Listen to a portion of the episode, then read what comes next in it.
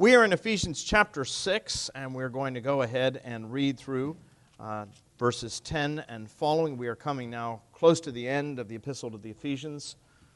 And this, is, of course, is perhaps the most familiar part of the entire epistle, uh, this section on spiritual warfare.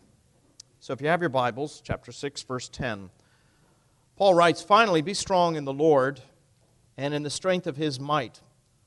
Put on the whole armor of God that you may be able to stand against the schemes of the devil. For we do not wrestle against flesh and blood, but against the rulers, against the authorities, against the cosmic powers over this present darkness, against the spiritual forces of evil in the heavenly places. Therefore, take up the whole armor of God that you may be able to withstand in the evil day. And having done all, to stand. Stand therefore, having fastened on the belt of truth, and having put on the breastplate of righteousness, and as shoes for your feet, having put on the readiness given by the gospel of peace. In all circumstances, take up the shield of faith, with which you can extinguish all the flaming darts of the evil one, and take the helmet of salvation and the sword of the Spirit, which is the Word of God, praying at all times in the Spirit with all prayer and supplication to that end, keep alert with all perseverance, making supplication for all the saints, and also for me, that words may be given to me in opening my mouth boldly to proclaim the mystery of the gospel, for which I am an ambassador in chains, that I may declare it boldly as I ought to speak. I think it's one of the rather sad ironies of the Christian life that the very one who came to bring peace on earth felt it necessary to warn his followers to prepare for conflict. And of course, that is exactly what Jesus Christ came into the world to do, to bring peace. We have that marvelous passage from the prophet Isaiah, which is read every Christmas. If you're not familiar with it from the passage of Isaiah, you're certainly familiar with it from Handel's Messiah. It begins this way The people who walked in darkness have seen a great light. Those who dwelled in a land of deep darkness, on them the light has shone. For unto us a child is born, unto us a son is given, and the government shall be upon his shoulders, and his name shall be called Wonderful, Counselor, Mighty God, Everlasting Father, the Prince of Peace, of course. And that is exactly what Jesus Christ came into the world to be. That was the prophecy that he would come to bring peace. And indeed, Jesus did come to bring peace. He brought peace between a warring humanity and a holy and righteous God. But Jesus also acknowledged that while he came to bring that ultimate peace, his very presence on earth would from time to time cause conflict. he acknowledged that in Matthew chapter 3. On one occasion, he said, I have not come to bring peace on earth but to bring a sword. A man's enemies will be the members of his own household. Father will be turned against son, mother against daughter, mother in law against daughter in law. Jesus understood that because he claimed to be the truth, and not just a truth, but truth with a capital T, he knew that there was going to be conflict. The truth has a potential to divide. It always has, it always will, between those who embrace it and those who reject it. And that's exactly what happened on earth. Jesus came to bring peace. He was one of the most, he certainly was the most peaceable person who ever lived, and yet wherever he went, there was always conflict. There was always somebody plotting or conspiring against him. He even had problems within the ranks of the disciples themselves with people like Judas Iscariot. Now, what is interesting is that an earlier generation of Christians understood this. That is to say, they understood that conflict is a part of the Christian life. That struggle, that spiritual warfare is part and parcel of what it means to be a follower of Jesus. Now, this is one of the reasons why they made the distinction between what they called the visible and the invisible church. What's the visible church? Well, the visible church is what you see gathered here today. It's what gathers here on a weekly basis at St. Philip's for worship. But those earlier generations of Christians understood that within that visible church, there is another church, the invisible church. In other words, they understood that simply because people go to church and go through the motions and go through the ceremonies, that doesn't necessarily mean that they have a true and lively faith. This may come as a bit of a shock to you. Benito Mussolini was baptized and confirmed. In fact, if you go to the Holy Land today and you go to the Mount of Beatitudes where Jesus actually gave the Sermon on the Mount, there is a lovely chapel up there. It's just magnificent. It's beautiful. The setting is spectacular, and it was given by Benito Mussolini. Adolf Hitler had actually been an altar boy. The very fact that they were members of the visible church does not necessarily mean that they had what we would call a true faith, a genuine faith. And that's why an earlier generation of Christians made that distinction between the visible and the invisible. And the real question for us is not are we members of the visible church, but are we members of the invisible church? And furthermore, they made a, another distinction, and that is in the visible church, or in the invisible church rather, there is a distinction between what they called the church militant and the church triumphant. A church triumphant were those who had died and gone on to be with the Lord. They had, as Paul said, fought the good fight, they had finished the race, they had kept the faith, and there was now stored up for them the crown of life. They were the church triumphant, the saints. We're told that we are surrounded by a great cloud of witnesses. I think that's a wonderful depiction. You know, when we celebrate All Saints Sunday, we have to remember that those who have died and have gone to be with the Lord are not actually dead. They are, in fact, more alive than you and I are. And that's the hope that we have. That is the, the saints triumphant. That is the church triumphant. But what about those of us who are left behind? How about the saints below? Well, the early generation of Christians described them as the church militant. Well, that's interesting, isn't it? The church triumphant, we can understand. They're, they're getting their reward, but what about the church militant? The very language of militancy implies what? Conflict, warfare, struggle. You can see this reflected in the great hymns. I love the great hymns of the church because there's such a depth of theology there. But some of the most familiar hymns that we have speak of this kind of spiritual conflict that is part of the Christian life. You're all familiar with this, Martin Luther's great hymn, A Mighty Fortress. And how does it go? It says, A mighty fortress is our God, a bulwark never failing, our helper midst the storms of life. For still our ancient foe, doth seek to work us woe. His craft and power are great, and armed with cruel hate on earth is not his equal. That's the language of warfare, isn't it? Our ancient foe seeking to work us woe. His craft and power are great. Luther goes on in the second stanza to say, Did we in our own strength confide, our striving would be losing. We're not the right man on our side, the man of God's own choosing. Just ask who that may be. Christ Jesus, it is He, Lord Sabaoth. What does the word Sabaoth mean? No, it means host. Lord of hosts, that is the captain of the Lord's army. Lord Sabaoth, his name, from age to age the same. And he must win the battle. And though this world with devils filled should threaten to undo us, we will not fear, for God hath willed his truth to triumph through us. The prince of darkness grim, we tremble not for him.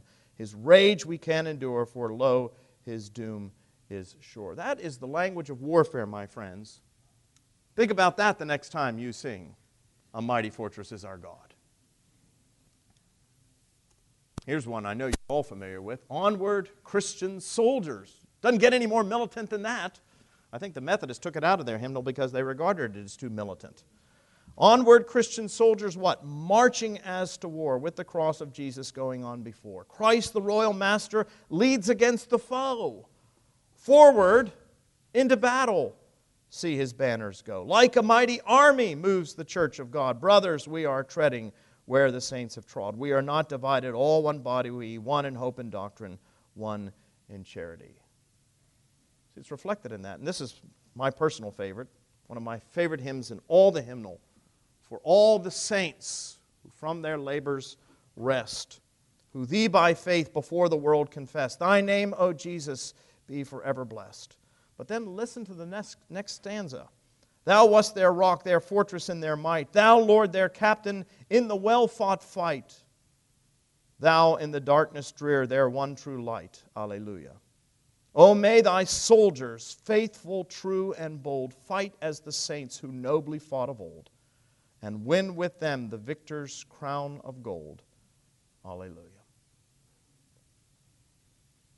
So, how does the Apostle Paul depict the Christian life here in Ephesians? He depicts it as a life of struggles, a life of conflict. This characterized Jesus' life as well, and if it characterized Jesus' life and we are Jesus' followers, we should not be surprised by it. An earlier generation of Christians were not. To be forewarned is to be forearmed. Now, I emphasize that because, to be perfectly honest with you, that is not the way Christianity is presented in the world today. Christianity is hardly ever. When was the last time you heard a sermon besides at St. Philip's, where Christianity was presented as an entrance into a life of conflict. Most of the time, Christianity is presented as what? An exit from conflict and difficulty. How did Johnny Mercer put it? He said, You have to accentuate the positive, eliminate the negative, and don't mess with Mr. In Between. That's the idea. You've got to accentuate the positive. we have got a product to sell here, folks. And when you're selling a product, what do you do? You accentuate the positive elements. Oh, this is the sleekest car. You get behind the wheel here and you're going to look so sexy. Now you're only going to get five miles to the gallon. Oh, well, don't talk about that. Don't, don't. No, emphasize, accentuate the positive you see. Oh, these are the best tasting potato chips you will ever have. How many trans fats? We don't talk about that. We accentuate the positive, sell the positive. As a friend of mine likes to say, sell the sizzle. That's how we sell things in our culture, and unfortunately, that is the way we oftentimes sell the Christian gospel, isn't it? When you hear most sermons, the way it's presented to us is this Well, if you are sick, come to Jesus and he will heal you. If you are discouraged, come to Jesus and he's going to make you happy. If you are poor, come to Jesus because what he really wants for you is to be healthy, wealthy, and wise. Well, don't get me wrong, Jesus can do many of those things. But what is interesting is if you look at the way Jesus actually proclaimed the kingdom of God, he rarely ever presented it as something positive or easy. As a matter of fact, Jesus presented it as just the opposite. He said, Anyone who would seek to follow me must first do what? Deny himself take up his cross, and follow me. Now, that is so contrary to the way we look at the Christian gospel today. Deny myself, I want to indulge myself. But Jesus said you have to deny yourself, take up your cross, and everybody in the first century knew what that meant. That was an invitation to come and die and follow hard after me.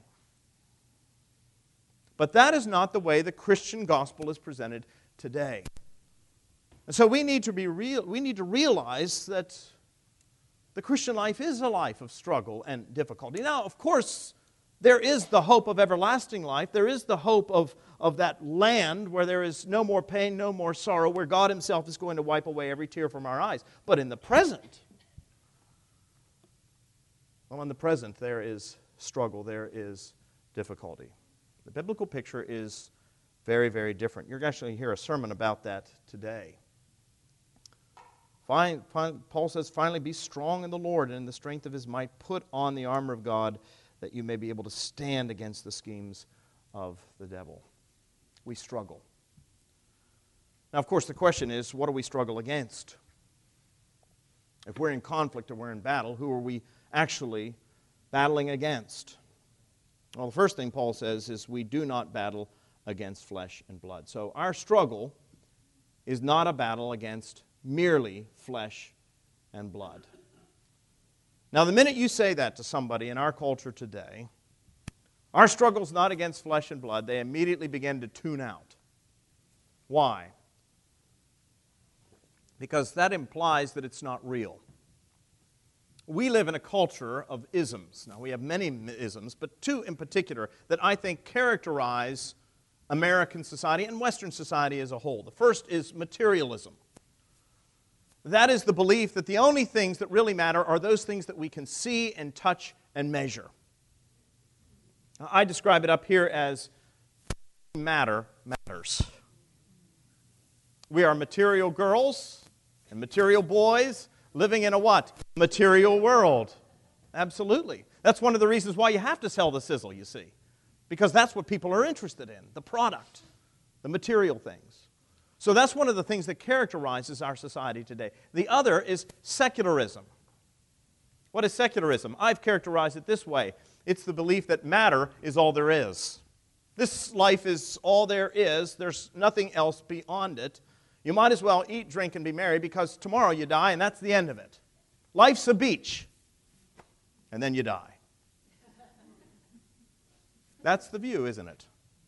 That, that, that is pervasive. It's woven through almost everything in our life today.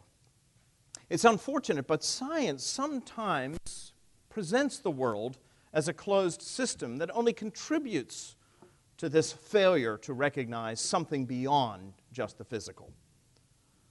And I think because of the great advances that have been made in science and technology and medicine in recent years, many people have become very skeptical of anything beyond this realm. Let me just give you a couple of definitions here. Some years ago, I taught a class on science and faith and the relationship between the two. My father was a biologist, so I have a great interest in this subject. But this is a statement from the National Science Teachers Association on what science is. And I just want you to listen carefully to it. And I'm a proponent of science, by the way. I think science is a wonderful thing. But I want you to notice what sort of undergirds the philosophy that undergirds much of science today. This is the official statement. Science is a method of explaining the natural world. It assumes, I've italicized that, it assumes the universe operates according to regularities and that through systematic investigation we can understand these regularities. Well, that's not surprising. We speak of the laws of physics. The methodology of science emphasizes the logical testing of alternate explanations of natural phenomenon against empirical data. Because science is limited to explaining the natural world by natural processes, it cannot use supernatural causation in its explanations. Similarly, science is, and this is an important word, precluded from making statements about supernatural forces because these are outside its provenance. Science has increased our knowledge because of this insistence on the search for natural causes. Now, what does that tell you? It tells you that science believes that the world is a closed system. If there's anything beyond it, well, that's fine, but that's not in our provenance. We don't deal with that. And whatever it is, it's not scientific. Now, that's a prejudicial statement. It's not scientific. If it's supernatural, it's not scientific. With all the advances in science and technology today, you can imagine what that says to people. Uh, just think about it, a more mundane example. When you tell your children they don't have to go to Sunday school because they don't want to go to Sunday school. Sometimes parents will say to me, ah, It's always a battle. I can't get them to Sunday school. They don't want to go. First question I ask is, What are you going to do tomorrow when they say they don't want to go to school? Oh, well, I got to go to school. See, when we tell them they have to go to school, but they don't have to go to Sunday school, and the fear, of course, the answer you normally get to that is, Well, I don't want them to grow up and be embittered toward God. Well, you don't seem to be worried about the fact that if they don't go to school on Monday, they're going to be, if you force them to go, they're going to be embittered toward wisdom or knowledge or learning or academia. See, we actually send a message, don't we, in this? And actually, that statement by the National Science Teachers Association sends a message. Now, here's a statement by the executive director of the National Center for Science Education, Eugenie Scott. She said, Science neither denies or opposes the supernatural, but ignores the supernatural for methodological reasons.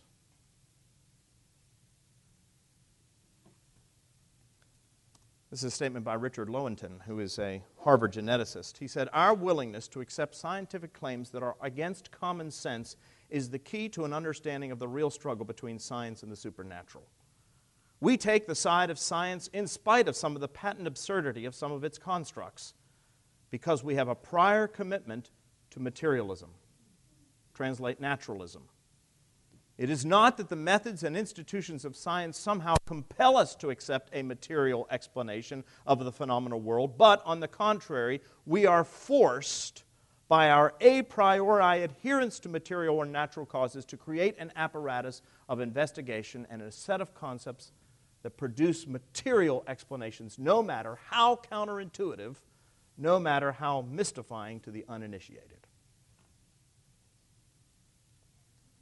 Now, as I said, we have experienced a great many advances in science and technology. And as a consequence of that, this methodological naturalism, which is really the philosophy that undergirds so much of what takes place in science today, this emphasis upon science being a closed system, the universe being a closed system, that the best explanations are always, always natural explanations, no matter how patently absurd they sound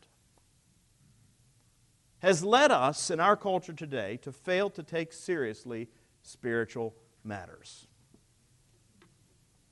And so when we hear statements about an invisible war, that we do not struggle against flesh and blood, people immediately say, well, then that means it's not a real struggle at all. No, we think if you're going to battle against something, you got to battle against the real things. And what are the real things? What are the real things that we're battling against in our culture? Oh, we're battling against poverty and oppression and hunger and justice. Those are the real enemies. But Paul says we don't struggle against flesh and blood, but against spiritual forces of evil in the heavenly places. Oh, come on. Who believes in that sort of thing anymore? God still gets a degree of respect. But the devil? Oh, come on. Can you really believe in that fellow that runs around in red leotards with a pitchfork and horns on his head that looks like Gary Marshall? Oh, no, there's no way we can believe in that sort of thing. And that's where many people are today. Many people are willing to acknowledge the fact that there is a God. They are not willing to acknowledge the fact that there is a devil. They do not want to believe that you and I are engaged in a battle. From the moment of our new birth until the moment of our death, we are involved in a struggle. And Paul is very clear it is a struggle not against flesh and blood, but against the schemes of the devil. C.S. Lewis put it well, as he always does.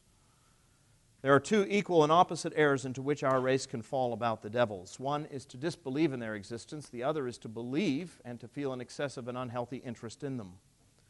They themselves are equally pleased with both errors and hail a materialist or a magician with the same delight.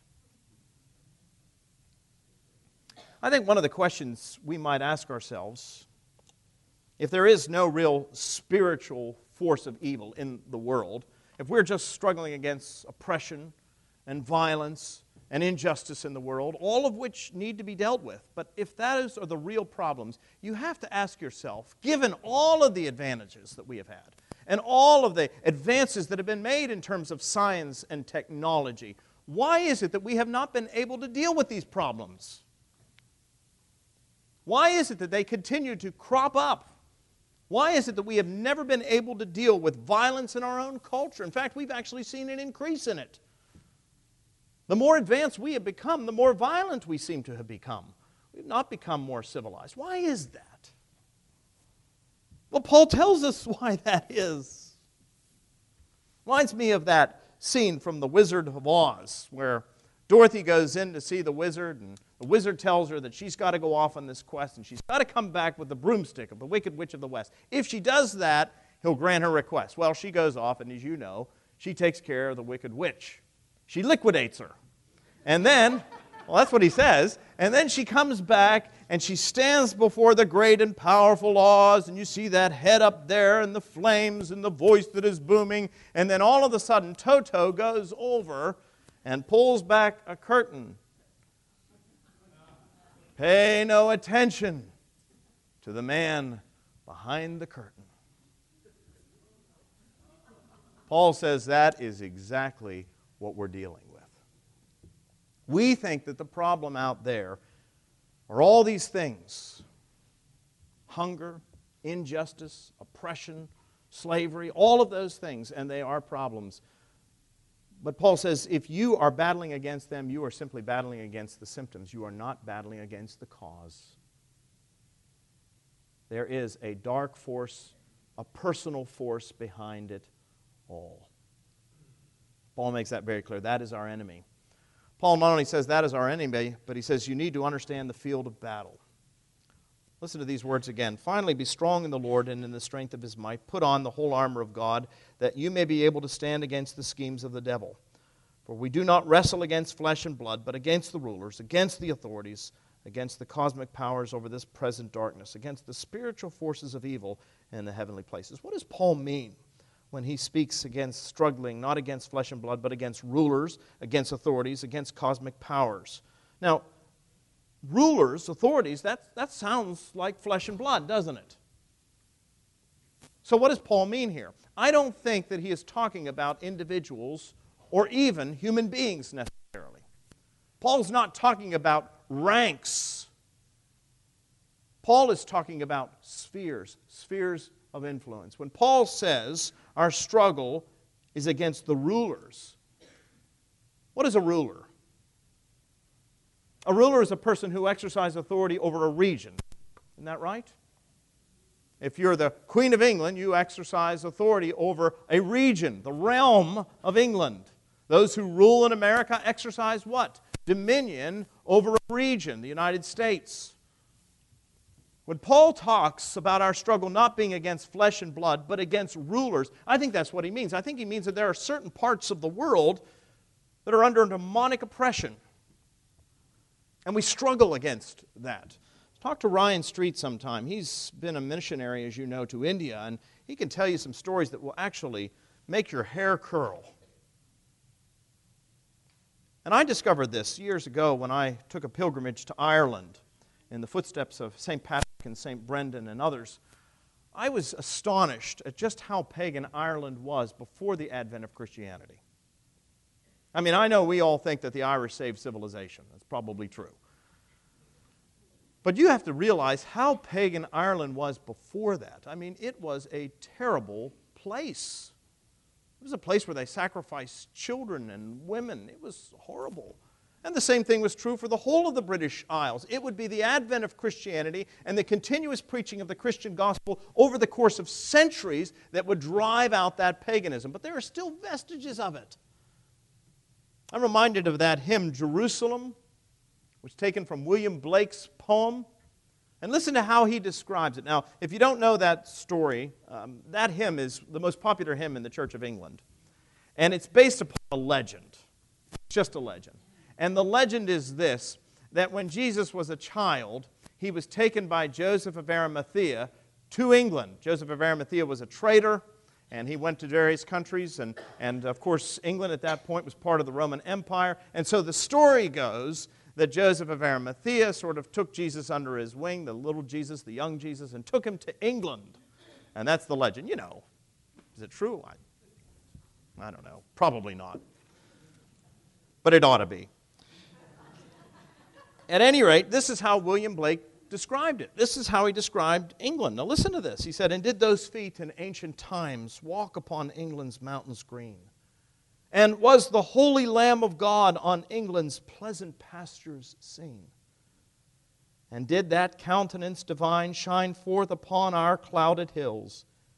And was Jerusalem builded here among these dark satanic mills? William Blake understood his country's history very well. He knew exactly that England had been a pagan place, a dark place, and it was the advent of Christianity that would drive that out.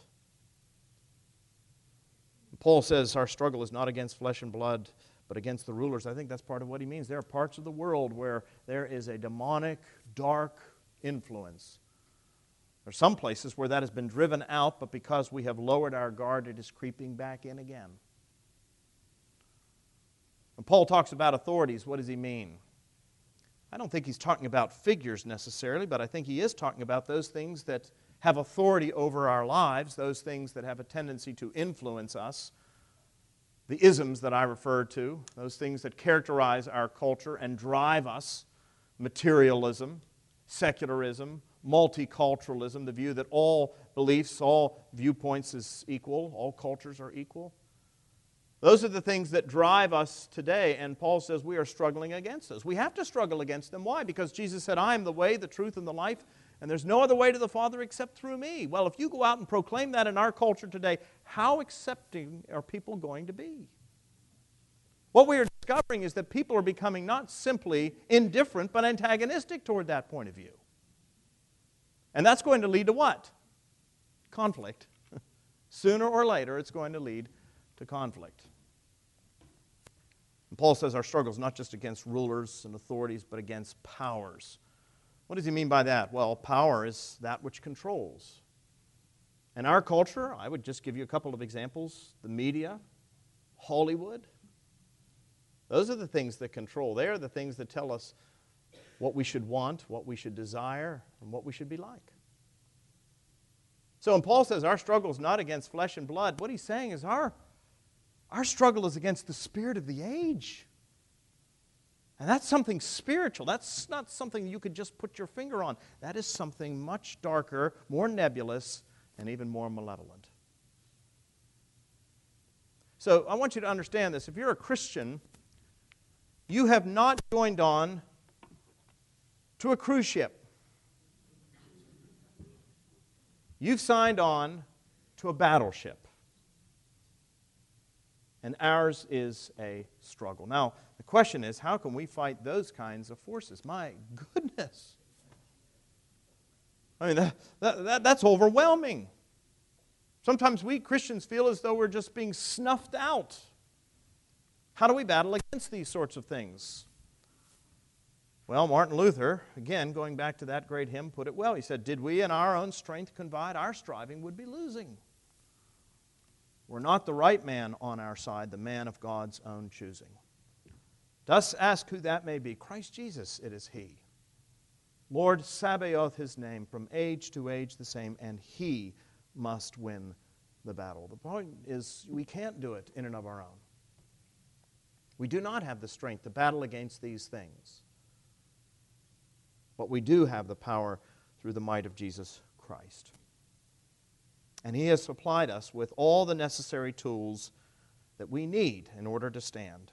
Verse 13 Therefore, take up the whole armor of God, that you may be able to withstand the evil day. And having done all, to stand firm. Stand therefore, having fastened on the belt of truth and having put on the breastplate of righteousness. Let me just review for you again. You need to understand as a Christian, the Christian life is a struggle. And it is an ongoing struggle. Now, there may be periods of relative peace and calm in your life. And there may be periods of relative peace and calm for Christians in a particular society. But it is temporary. How long am I going to have to struggle? As I said, from the moment of your birth till the moment of your death. I'm not talking about the moment of your physical death, but the moment of your spiritual birth. From the moment of your spiritual birth to the moment of your death, you are going to battle against these forces. Our struggle is not against flesh and blood, it's against rulers, regions, against authorities, values, against powers controlling influences. This is why John Bunyan, in his great Pilgrim's Progress, depicted the main character, Christian, battling against Apollyon, Apollyon is a name given to the devil in the book of Revelation. We'll come to it in a moment. But that's how he's depicted. That, of course, is a picture of the Christian life. You and I are on a pilgrimage to the celestial city. If you've never read John Bunyan, you ought to go back and read it. It's a classic of literature. But Pilgrim is, that's his name. Pilgrim, he becomes Christian, is on this journey to the celestial city. But all along the way, as he's making his way to that celestial city, he is battling against various foes all along the way. And the most fierce of all the foes, the one that he encounters last, is this one, Apollyon, the devil. And that's what Paul says. He says, Finally, be strong in the Lord and the strength of his might. Put on the armor of God. For you do not struggle against flesh and blood, but against the rulers, against the authorities, against the cosmic powers over this present darkness, against the spiritual forces of evil in the heavenly realms. But earlier in that, he says, as laying the foundation, put on the armor of God that you may be able to stand against what? The schemes of the devil. All these things, the rulers, the authorities, the powers, they are merely the weapons in the hand of the one who is pulling the strings, the one behind the curtain. My friends, Jesus took the devil seriously. If Jesus took the devil seriously, we need to take the devil seriously. It's as simple as that. We may live in a skeptical age, but this is the teaching of the Scripture. We need to say something about the devil here. We need to understand who we're battling against. The more we know about him, the better off we will be. First thing we need to understand is that he is a serious enemy. It's interesting that every time we baptize a child and we have the baptismal vows, the parents are asked to make a series of promises. And one of the things that they are asked to do is to renounce what? Satan and all the spiritual forces of wickedness that rebel against God. It's interesting, some years ago, they took that portion out of the Church of England's baptismal service because they thought that in a, an enlightened society, people would not be happy with that. So the Church of England actually took it out of their baptismal service for about 15 years. And they suddenly saw a rise in youth violence in Britain and troubled youth. And the Church of England decided that they needed to put it back into the service. And that's what they did. Well, we acknowledge that. We acknowledge the fact that we are struggling against spiritual forces of wickedness. And the first thing we need to say about the enemy is that he is serious. This is no small thing. As Luther said, his craft and his power are great. He is powerful foe. I want you to know that if you are battling against the devil, he is more powerful than you are. The way Peter describes him in his epistle as a roaring lion. Who wants to contend with a roaring lion? I saw somewhere recently where a woman was at a zoo. I don't know if you saw this recently. And she got close to, uh, was it a leopard or a tiger or something like that? And it actually reached through the bars and attacked her. Of course, she was foolish to get that close to the animal in the first place. But the point is, you can't battle against an animal like that. The very fact that Peter describes the devil as a roaring lion tells us that he is far more powerful than we are. That's why Luther said, if we in our own strength confide, our striving will be losing. So you need to understand, first of all, that we are battling against a fierce and powerful foe in our culture. Second thing is you have to understand he is hateful, filled with hate. He hates the followers of Jesus Christ. He hated Jesus Christ himself. He did everything in his power to destroy Jesus Christ. And if he cannot destroy Christ, he will do everything in his power to destroy the followers of Jesus Christ. This is why the book of Revelation describes him as Apollyon. You know what that word means? It means the disruptor. The disruptor. And that's what the devil comes to do. He comes to disrupt your life. To bring confusion and discord and hopelessness. And here's the third thing he is crafty. He is crafty. He's been around for a very long time. And he's a serious student of human beings. He knows what we are and he knows how to get at us. And he doesn't always approach in precisely the same form or in precisely the same way. How did he come at Eve? Well, he didn't come at Eve in any kind of fierce way like a lion. He came in a beguiling way, offering her something that appeared at first glance to be positive, didn't he? Ah, if you eat of the tree, you will be like God. Well, that looks like a good proposition. He's crafty, he beguiles Eve. And that means that he knows when he can strike. And we need to know when the devil's going to strike. If, if, we, if we can have a sense of when he's going to attack us, we can be ready for it. How does he know when to strike? Well, first of all, he strikes when a believer is young in the faith. When a person first comes to faith, they are so joyful about the fact that their sins have been remitted, that their past has been wiped clean, that they are now a child of God. What a wonderful thing that is. But you know, we are still human beings. Martin Luther said, We are simul justus et peccator. Do you know what that means?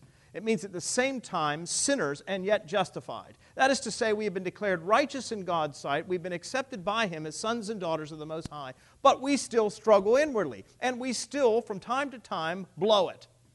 How many of you have ever had that experience in your life? You've blown it from time to time. You have sinned. All have sinned and fallen short of the glory of God, and even sinners do it.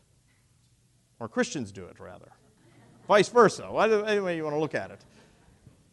And even Christians sin from time to time. But see, the problem for a young Christian is that they come and they're so enthusiastic, they're so excited about the Lord, that the first time that they really fall from grace, as it were, what happens? The devil comes and he says, Ah, you see, you weren't really serious about your Christian faith to begin with. It was just a, a passing fancy, it was just an episode. But look at you, you've already fallen back into your old ways. And that can be so discouraging. That's the disruption part, you see. You can be so discouraging to a person who's trying to follow after Christ that when they blow it, they think that they've blown it forever. Ever had that experience in your life? The devil is an accuser. That's what he comes to do. I'm sure he did it to Peter. When Peter denied the Lord three times after the resurrection, can you imagine how Peter felt when he encountered Jesus? I'm sure the devil came to him and said, Peter, you're finished. You know, you said you would go with Jesus to prison, even to death, and you've denied him three times. You've called down curses on your head. You denied the Lord even to a little child.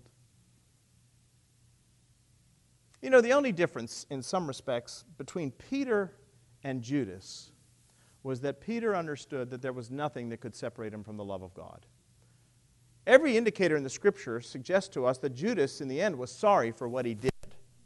So sorry that he went out and he hanged himself. What he never understood was the gospel of grace that you can never fall too far from God's grace. You can turn and come back. Peter understood that, Judas did not. But that's when the devil comes. And he accuses. Comes when the believer is afflicted. When you're afflicted, sometimes you feel as though you're all alone, don't you? One of the things I'm going to say in the sermon today is that the worst feeling in the world, at least in my opinion, the worst feeling in the world is the feeling of loneliness. Listen, the one thing the devil wants to do is divide and conquer. He does not want you to be with other Christians. But the one thing you need more than anything else, if you're going to grow in grace, is you need to surround yourself with fellow believers. There is safety in numbers. The devil comes at us when we've had a great victory. That was the case with Peter, wasn't it? Jesus is up there in Caesarea Philippi, and they're walking along, and the Lord turns to his disciples and he said, who do men say that I am? And everybody says, Oh, well, some say you're John the Baptist, some say you're Elijah, some say you're one of the prophets. And he says, But who do you say that I am? And only Peter was willing to proffer an answer. And what did he say? You are the Christ. You are the Son of the living God. And at that point, the gospel writer says, Jesus went on to explain what it meant to be the Messiah, what it meant to be the Son of God. He said, I'm going to have to go up to Jerusalem, be, de- denied uh, at the hands of my own people, and ultimately be persecuted and executed on a cross. And what did Peter do? Peter had that flash of insight just moments before. Jesus said, Yes, this is true. This has been revealed to you by my Father in heaven. Peter, you're right. Good for you. You're the rock. I'm going to build my church on you, buddy. And then Peter says, Well, if I'm the rock, I got the, got the victory here. I got the inside. I know what this is all about. He turns around and he says to Jesus, Well, let me tell you, let me tell you something else I know. God forbid that's never going to happen to you. And at which point, Jesus, who had just declared Peter to be the rock upon which he would build his church, turns around and says, Get thee behind me, Satan. For you have your mind fixed on the things below, not on the things above. Now, he just had a great victory. That's why I always say, Poor Peter. I mean, Peter always passes the test and still flunks the course. That's how the devil comes. You'll notice at the time of Jesus' baptism in the Jordan River, where the heavens were opened and the voice of God declared him to be the Son of God and the Spirit descended. What was the very next thing that happened? He was led out into the wilderness to be tempted by the devil. In all four of the Gospels, that's what happens. Devil will come when the Christian is victorious. The devil will come when the Christian is idle. You've all heard the expression, Idle hands are the devil's workshop. It was true. Great example of that is King David in 2 Samuel. We're told that when the time of the year came, this is the way 2 Samuel describes it. You can read it for yourself. It's right there in verse 1. When the time of the year came when kings go off to war, David stayed at home. And the very next verse says, And while he was at home, walking on the parapet of his palace, he saw this lovely woman, the neighbor lady, sunbathing on the roof. And her name was Bathsheba, and you know the rest of the story. Now, what is interesting is the way the text put it. in the spring of the year, when kings go out to war, David stayed home. Now, David probably at this point in his life was in his 50s. He was not a coward. We all know that. He'd gone up against Goliath, he had led in battle against the Philistines. The point was, he was in his 50s and he had fought his battles, and he thought that the best thing for him to do was to stay home.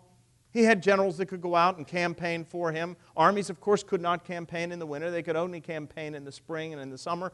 And so he felt that it was appropriate for him to stay home. But because he was not out there with the troops, leading them as the king should have been, and he was at home, he was subject to temptation. Let me tell you something the devil's going to come at you if you're not working.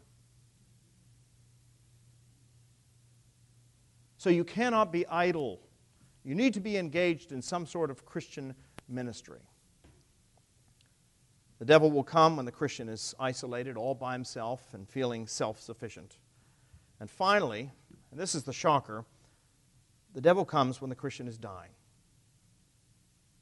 Now, personally, I feel that the Lord is very close to his saints when they are at the point of death. But let me tell you, the devil will oftentimes take his last shot at the saints at that very moment. This is the way one of the great Protestant reformers, William Gurnall, put it. He said, At the hour of death, when the saint is down and prostrate in his bodily strength, now this coward falls upon him. As they say of the natural serpent, he never is seen at his length till dying. So this mystical serpent never strains his wit and wiles more than when his time is thus short. The saint is even stepping into eternity, and now he treads upon his heel, which if he cannot trip up so as to hinder his arrival in heaven, yet at least to bruise it, that he may go with more pain thither. My friends, I want you to understand we're in a battle. If you're a Christian, you are in the army of the Lord, and it is a conflict. And your enemy is wily, powerful, and he wants to bring you down. But there is one who will fight for you, who will give you the strength to not only survive, but to be more than a conqueror and that is Jesus Christ. And what's more, He provides us with every means, every spiritual tool necessary in order to triumph. And that's what we're going to take a look at next week. We're going to take a look at the various pieces of spiritual armor. If this is a spiritual battle, not against flesh and blood, then we need a spiritual armor that can help us in a battle that is not against flesh and blood. And we'll take a look at those various pieces of armor next week. Let's close with a word of prayer. Father, we give you thanks and praise for Paul and for his honesty. We want to go through life with no trouble. We want to go through life and have it easy. But that is not the Christian way. It was not the way for Jesus. It was not the way for the apostles. Every single one of them died a martyr's death, with the exception of John, and even he died in exile. That's not what we hope for. It's not what we hope for for our children, but it is our lot in life. Give us grace to remember that you have already won the war. We are simply engaged in a mop up operation. And give us the courage and every spiritual benediction and grace necessary to win the day and having gained the ground to stand firm for Jesus' sake. Amen.